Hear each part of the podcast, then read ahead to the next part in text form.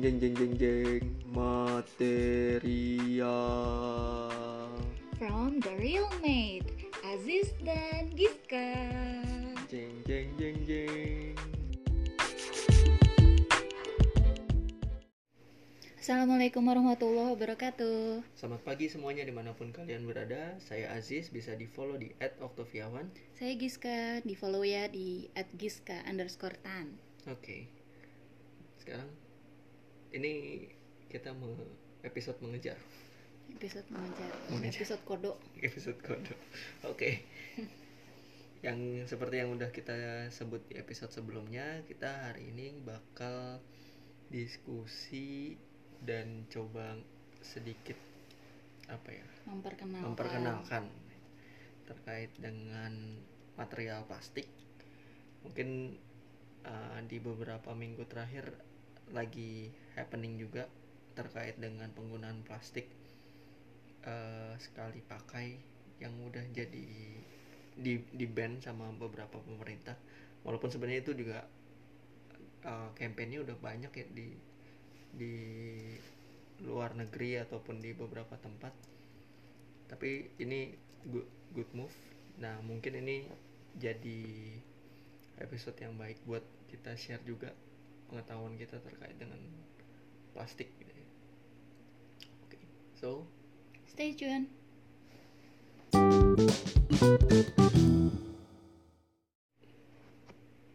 Oke, ya plastik. ya kalau misalnya ngomongin plastik tuh sebenarnya deket banget sih di di kehidupan kita kayak kayaknya kalau nggak ngelihat plastik tiap hari tuh kayaknya nggak tahu mungkin nggak nggak ke dapur atau gimana gitu Tapi justru dengan nggak ke dapur, makin banyak plastik yang dipakai. Iya bisa jadi sih tapi kita ngomongin ini deh yang yang kenapa sekarang tuh jadi eh, penting kita ngomongin plastik karena sekarang kan sampah plastik tuh udah makin menggila ya Mhm. di laut bahkan kalau misalnya kita ngomongin terkait dengan pencemaran yang ada di tanah itu plastik-plastik yang udah kita timbun dari puluhan tahun yang lalu mungkin masih ada di dalam dan itu nggak nggak degradable kalau kalau bahasa ini nggak nggak terurai nggak mampu Hmm. terurai. Nah, jadi balik lagi nih kita ngomongin ke basic kalau kamu bahasa kamu kan basic. Plastik. Apa sih plastik? Plastik. Plastik itu salah satu grup besarnya material ya. Jadi Hmm. kalau di material kan kita punya empat kelompok, Eh, aslinya tiga. Yang pertama itu eh, logam, yang kedua itu keramik, dan satu lagi plastik Polimer. atau polimer. Hmm. sorry. Terus yang keempat itu adalah eh, komposit atau perpaduan antara tiga inilah. Nah, dua atau tiga ini. Hmm. Nah, plastik itu adalah em, campuran dari polimer dengan beberapa tambahan. Kita sebutnya polimer ditambahkan dengan aditif. oke, Aditifnya itu fungsinya banyak ba- banyak. Intinya adalah polimer yang kita sintesis secara kimia. Hmm, hmm. Gitu. Oke, jadi sebenarnya itu polimer dan ditambahkan zat. Kalau kita ngomongnya uh, Zat. zat lah Zat ya. aditif. Nah, zatnya itu bisa berupa uh, hanya sekedar pewarna, Mhm. bisa juga berupa regen untuk me- Membantu proses reaksinya, reaksinya. atau proses pembuatannya. Mm. atau juga yang fungsinya meningkatkan kayak kekuatannya. Iya, supaya misalnya dita- kalau ditarik itu nggak gampang putus Mm-mm. kayak gitu. Nah, iya. Jadi ada juga yang kayak lebih ke arah me- yang namanya polimer itu kan sesuatu yang lemah, yang Hmm. yang ikatan kimianya lemah lah dibandingkan em, dibandingkan material yang lain, yang berarti dia kayak lebih nggak stabil. Nah, beberapa fungsi aditif itu juga kayak UV stabilizer. Jadi kalau dia kena sinar panas Oh, nggak iya. gampang nggak gampang uh, berubah warna atau berubah berubah warna. berubah kekuatan. Mm-mm. Ya. Tapi ngomongin terkait dengan jadi gini, mungkin kalau buat orang mat- material engineer sendiri juga masih uh, agak sedikit rancu ya. Jadi polimer ini masih masuknya ada di eh sorry plastik ini masih masuk di area polimer kan. berarti? polimer betul Tapi ada tambahan eh, zat aditif. Mm-mm, Oke. betul Oke. Terus eh sekarang kita ngomongin terkait dengan jenisnya mungkin ya. Mhm. Jenisnya kan di di pasar tuh banyak banget yang kalau kita eh, lihat di toko bangunan misalnya gitu. Mhm. Ada PVC apa pipa PVC Hmm, mhm. atau misalnya kalau misalnya di uh, botol plastik tuh suka ada namanya juga ada PE ada apalah gitu Mm. pipa pun ada HD ada HDPE nah apa sih itu isi sebenarnya apa yang ngebedain mereka Oke, jadi yang namanya plastik itu kan salah satu jenis polimer. Nah, polimer itu adalah gabungan dari beberapa unit yang sama dan ber- berulang-ulang. Jadi ibaratnya kalau misalnya kalian eh, kita punya manik-manik atau mutiara lah, kita punya mutiara. Satu unit mutiara itu kita rangkai menjadi kalung yang panjang. hmm Nah, kalung itu yang kita sebut sebagai polimer. oke satu kalau satu, satu, renteng, satu renteng ya. panjang si mutiara itu kalau satuannya namanya mer mer Mhm. oke nah jadi terus mer yang tersusun banyak dan berulang-ulang Oke. unitnya sama aja itu terus panjang Hmm, rantai hmm, itu hmm, hmm, hmm. Yang membedakan antara plastik HDPE, PVC, PET dan sebagainya itu manik mutiara atau manik-maniknya itu kan beda-beda gitu Oh, jadi misalnya yang satu bulat, yang satu kotak, Nah, yang satu bintang. yang satu bintang, ya maksudnya kayak Kurang lebih kurang kayak lebih kayak gitu. gitu ya. Oke, terus eh, mungkin juga ini jadi pertanyaan banyak orang terkait dengan kalau kita ngelihat nih plastik yang biasa kita pakai itu kan Mhm. suka ada segitiga, terus ada angka satu, dua, tiga, Mhm. itu apa sih? Mhm. ada ada ada nggak ininya arti di balik itu kayak Iya. apakah itu cuman kayak kalau mungkin ada yang mungkin mikir itu udah dua kali di dua kali dipakai Jauh- abis itu dua harus kali buang. dipakai harus dibuang atau gimana Iya dulu waktu aku SD aku ingat banget kata temanku, nih harusnya cuma satu kali pakai abis itu buang. Ini saat dua kali pakai abis itu buang Kan soalnya ada bukan- dua. iya ada angka duanya padahal bukan. Jadi satu dua tiga sampai ada tujuh ada tujuh kategori di situ adalah maksudnya eh, ini termasuk di kelompok mana sih? Jadi proses karena em, isi dari plastiknya itu berbeda-beda, proses daur ulangnya juga bakal berbeda-beda. Nggak bisa mereka disatuin bareng-bareng. oke Makanya kita perlu penomoran. Karena kembali lagi konsumsi em, plastik yang paling besar itu kurang lebih setengah dari se- seluruh konsumsi plastik di dunia. Setengahnya adalah untuk kemasan, packaging ya. Packaging. Hmm, iya. dan nggak mungkin sih. kan yang namanya packaging itu sekali pakai semuanya orang langsung buang. Hmm, seiring dengan bertumbuhnya jumlah penduduk kebayang dong. Hmm, kalau jumlah penduduk aja kan orang berapa tahun mati gitu ya iya. kasarnya. Tapi kalau untuk penggunaan plastik plastik ini umurnya panjang. Oke. Jadi yang diharapkan itu akan terus memutar siklus kehidupannya si plastik yang tadinya udah dipakai dilakukan pemilahan dan di uh, daur ulang lagi menjadi produk yang lain dan dipakai lagi dan dibuang lagi lalu dipilah lagi lalu didaur ulang lagi dan kembali membuat produk yang baru lagi seperti itu terus oke gitu. nah kalau misalnya jadi angka satu dua tiga sampai kamu bilang tujuh itu Mhm. Kalau satu apa dua apa Iya, satu itu adalah polyethylene terephthalate. Kita biasa lihatnya sebutnya PET. oke biasanya tuh ketemunya di mana botol kemasan tentu botol Betul. kemasan air mineral atau Hmm. soda yang ukurannya kurang lebih 600 Oh, oke. 250 600 atau mungkin berapa 800 900 Oke, cc itu itu masuk yang golongan satu, yang PET. Mm-mm. Nah, ini yang value-nya untuk didaur ulang secara ekonomi Hmm. cukup tinggi. Karena produk daur ulangnya sangat bervariasi dan sangat bermanfaat.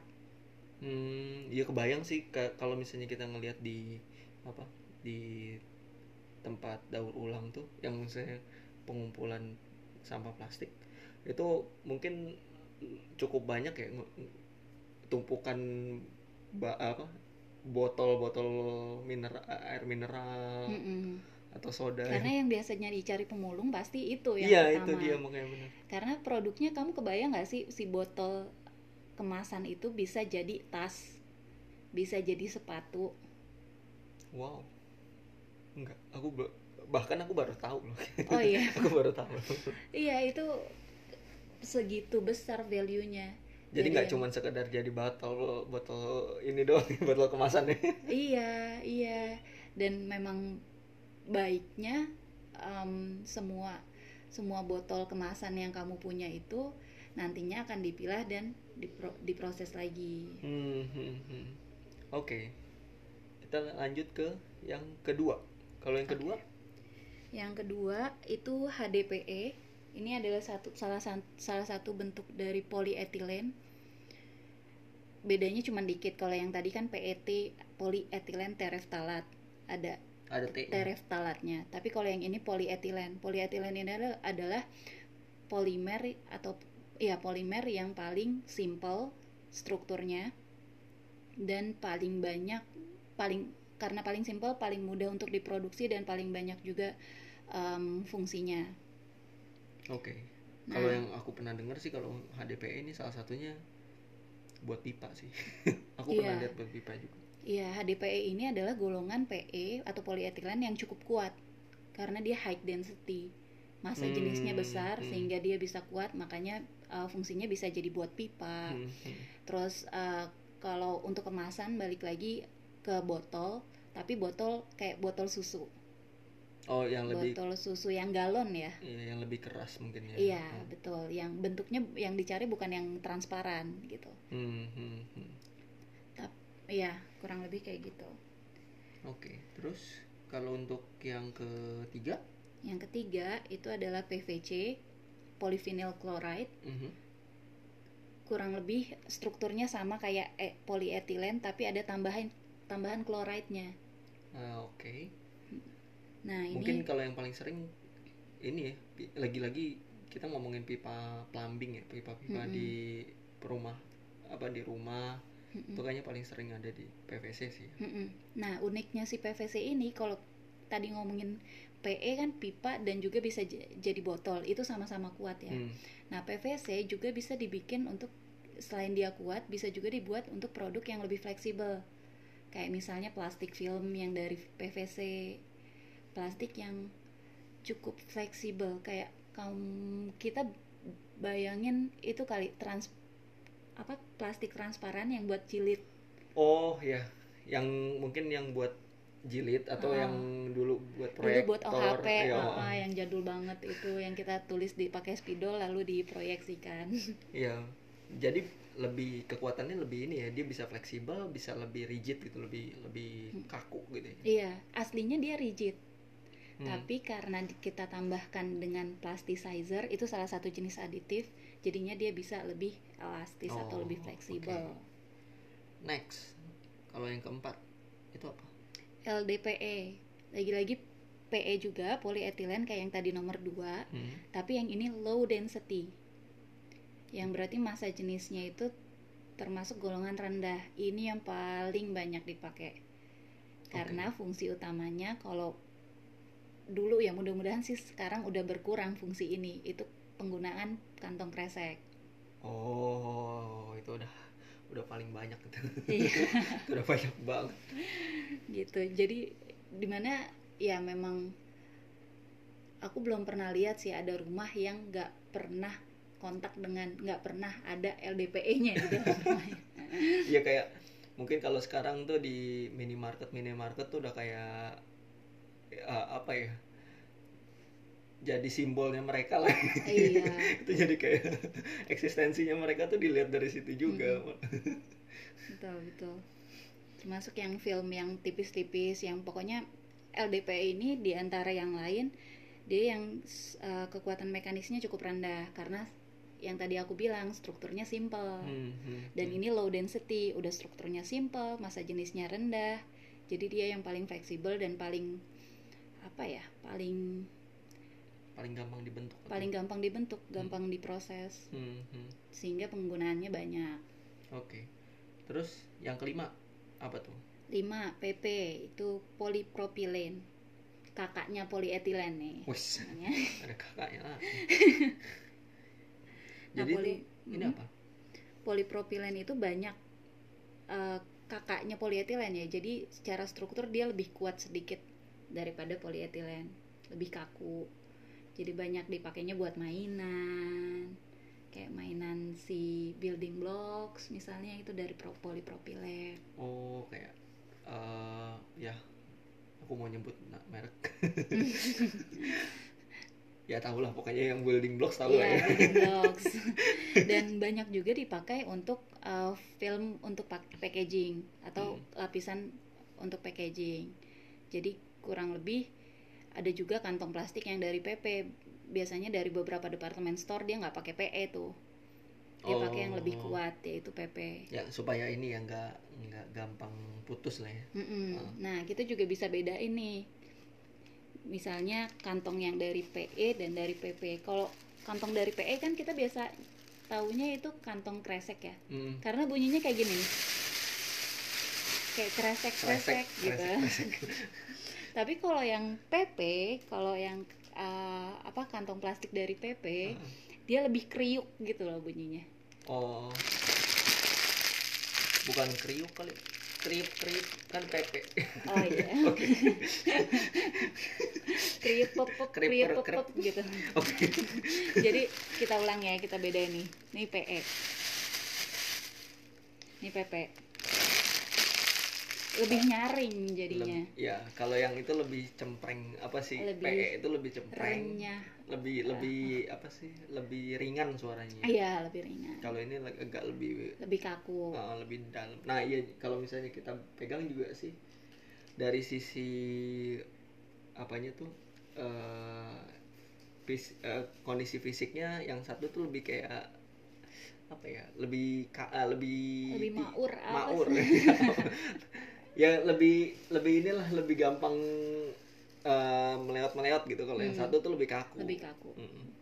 Susah untuk eh, apa diremek. oke Oke. terus yang ke Yang keenam, enam polystyrene, styrofoam styrofoam. oh oke oke styrofoam Nah. mungkin ya yang suka makan ini mungkin Iya, familiar yang suka nih. makan atau minum kopi yang pakai cupnya masih styrofoam tuh. Oh, iya. Tapi sekarang udah jarang sih. Cup lebih banyak pakai kertas sekarang. oh iya benar sih Kertas yang udah dilaminasi. Ah, ah, ah. ya itu udah jelas lah ya penggunaannya lebih banyak di situ ya ada lagi nggak misal penggunaan styrofoam Ya paling kalau ibu-ibu yang belanja di em, supermarket ya buat alas buah, alas sayur itu kan polystyrene, entah warnanya Oh. putih atau warnanya hitam, oke oke styrofoam lah. oke. Terus yang terakhir yang ketujuh? Yang ketujuh ini other, jadi semua eh, semua recycle recyclable plastik atau ya plastik ataupun kalau kita ngomongin yang daur ulang semua sih nggak cuma plastik. Yang tidak didefinisikan di enam nomor sebelumnya. Oke. Termasuk yang kantong ciki gitu eh salah nyebut merek. Kantong snack. Oke kan biasanya kelihatannya plastik tapi dalamnya mengkilap kan? Ya. Itu berarti uh, dia udah proses um, laminasi atau ada beberapa lapisan yang berbeda-beda. Sehingga dia nggak bisa nih di over generalize sebe- di generalisir sebagai cuman PE doang atau cuman PP Hmm, doang. karena udah mix. Iya udah mix udah ya. Oke. Dan sayangnya kalau yang kantong ciki dan lain-lain aduh kesebut lagi. Kantong snack dan lain-lain itu uh, jarang ataupun bisa itu value buat um, produk daur ulangnya masih rendah. Oke. karena harus dipisah-pisahin dulu dan sebagainya. Processingnya lebih besar lah biayanya. Hmm. Nah terus ngomong itu kan kita ngomongin terkait dengan jenisnya. Mhm. Sekarang tuh yang lagi lumayan populer dan mungkin juga buat di beberapa minimarket ataupun supermarket tuh sekarang dia udah mulai penggunaan plastik yang biodegradable, degradable, eh, degradable plastik. Mhm. Nah kalau kita ngelihat kan strukturnya kayak ka- kalau dari sisi fisik mungkin sama lah ya. Mhm. Apa sih yang ngebedain dia dengan dengan plastik yang tadi sempat kita obrolin di awal? Mm-mm. Jadi kenapa plastik itu bisa degradable?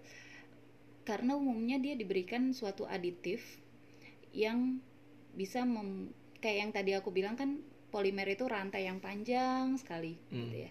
Itu bisa memotong-motong rantai panjang itu menjadi rantai yang lebih kecil-kecil. Hmm. Nah, itu peran dari uh, si aditif juga untuk di plastik ya Hmm. Itu namanya ox kita biasa nyebut sehingga dia oxo degradable Terdegradasi sendiri gitu.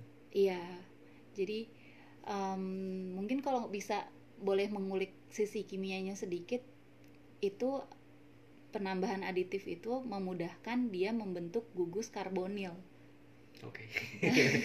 karbonil Oke, itu.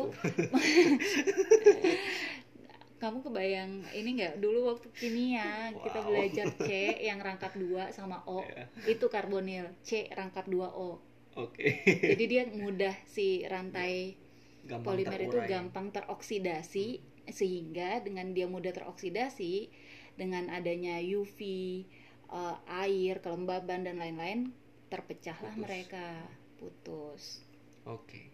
gitu nah itu untuk oxo-degradable tapi ada juga yang oxo biodegradable nah yang biodegradable itu dia bisa terdegradasi selain dari proses yang tadi aku sebutkan dia juga mampu didegradasi oleh sel Hmm. entah itu sel tum sel sel dari bakteri sel dari mikroba lah intinya yang Hmm. Jadi ada kalau di misalnya ada di tanah gitu dia bisa Mm-mm. kalau kerenda eh, ditanam ketanam di tanah dia akan dimakan dimakan, dimakan oleh oleh si mikroba. mikroba itu. Tapi jangan salah, bukan berarti dia bisa ditanam di tanah dan mampu terdegradasi, bukan berarti dia bisa disebut compostable. Compostable tuh. Kalau compostable itu dia mampu terurai di tanah dan hasil uraiannya itu eh, meningkatkan kualitas tanah. Oh. Jadi bisa jadi Ada pupuk. unsur haranya juga. ya. Uh-uh.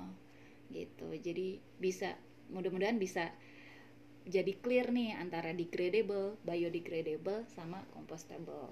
Oke. Oke. Kayaknya lumayan banyak juga yang udah kita obrolin. Nah, itulah.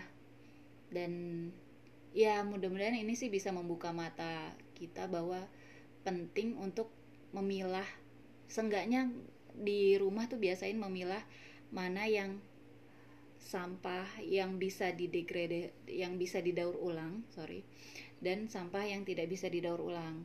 Jadi kayak em, ya kalau sisa-sisa makanan dipisahin sendiri tapi kalau yang bekas kemasan kayak misalnya kamu beli sereal lalu kotak serealnya itu jangan dibuang dipisahkan meskipun jadi agak makan tempat tapi itu bermanfaat untuk uh, generasi penerus kita selanjutnya Iya, benar banget. Dan kampanyenya terkait dengan penggunaan plastik eh, peng- eh, penggunaan plastik sekali pakai itu harus dikurangin itu emang bener-bener ada dan nggak bisa disepelein karena bayangin aja mungkin sampah yang ada di tanah kita saat ini tuh Mm-mm. adalah sampah yang dihasilkan oleh ber- ber- orang di beberapa puluh tahun yang lalu. Bayangin kalau misalnya kita terus ngelakuin ini ya iya akan terus kayak begini. Iya dan jadi kita perlu jadi pembeli yang cukup consider soal itu soal Hmm. penggunaan kemasan ini misalnya dibandingkan beli dibandingkan beli deterjen yang kecil-kecil belilah yang di botol besar Hmm, sehingga hmm. bisa digunakan lagi oke gitu oke oke ya intinya itu Oke. semoga dari teman-teman semua bisa menyadarkan beberapa teman-teman di sekitar atau setidaknya anggota keluarga di rumah untuk menerapkan proses memilah sampah ini. mantap Thank you. Oke kok thank you Oh, salah ya. Baru mau closing Yang- ya. ya ini closingnya oke buat next week apa ya ini aja nih mudah-mudahan nggak nggak telat sih cuman aku ngerasa eh, ini buat nyadarin kita juga bahwa pandemi ini nggak cuman medical staff ataupun epidemiolog ataupun orang ekonomi yang bisa contribute dengan dengan untuk menurunkan. Tapi kita nih material engineer juga mungkin bisa ada yang bisa kita lakukan. Dan mungkin eh, ini nggak full kita tapi maksudnya beberapa beberapa dari teman-teman ataupun dari eh, Material, material researcher. researcher yang ada eh, ngelakuin research terkait dengan covid mungkin kita bisa share juga sih beberapa Iya. Setuju banget, setuju banget. jadi biar tahu apa sih yang dilakukan sama material engineer di era pandemi ini Oke. oke so See you next time. Bye bye. Bye.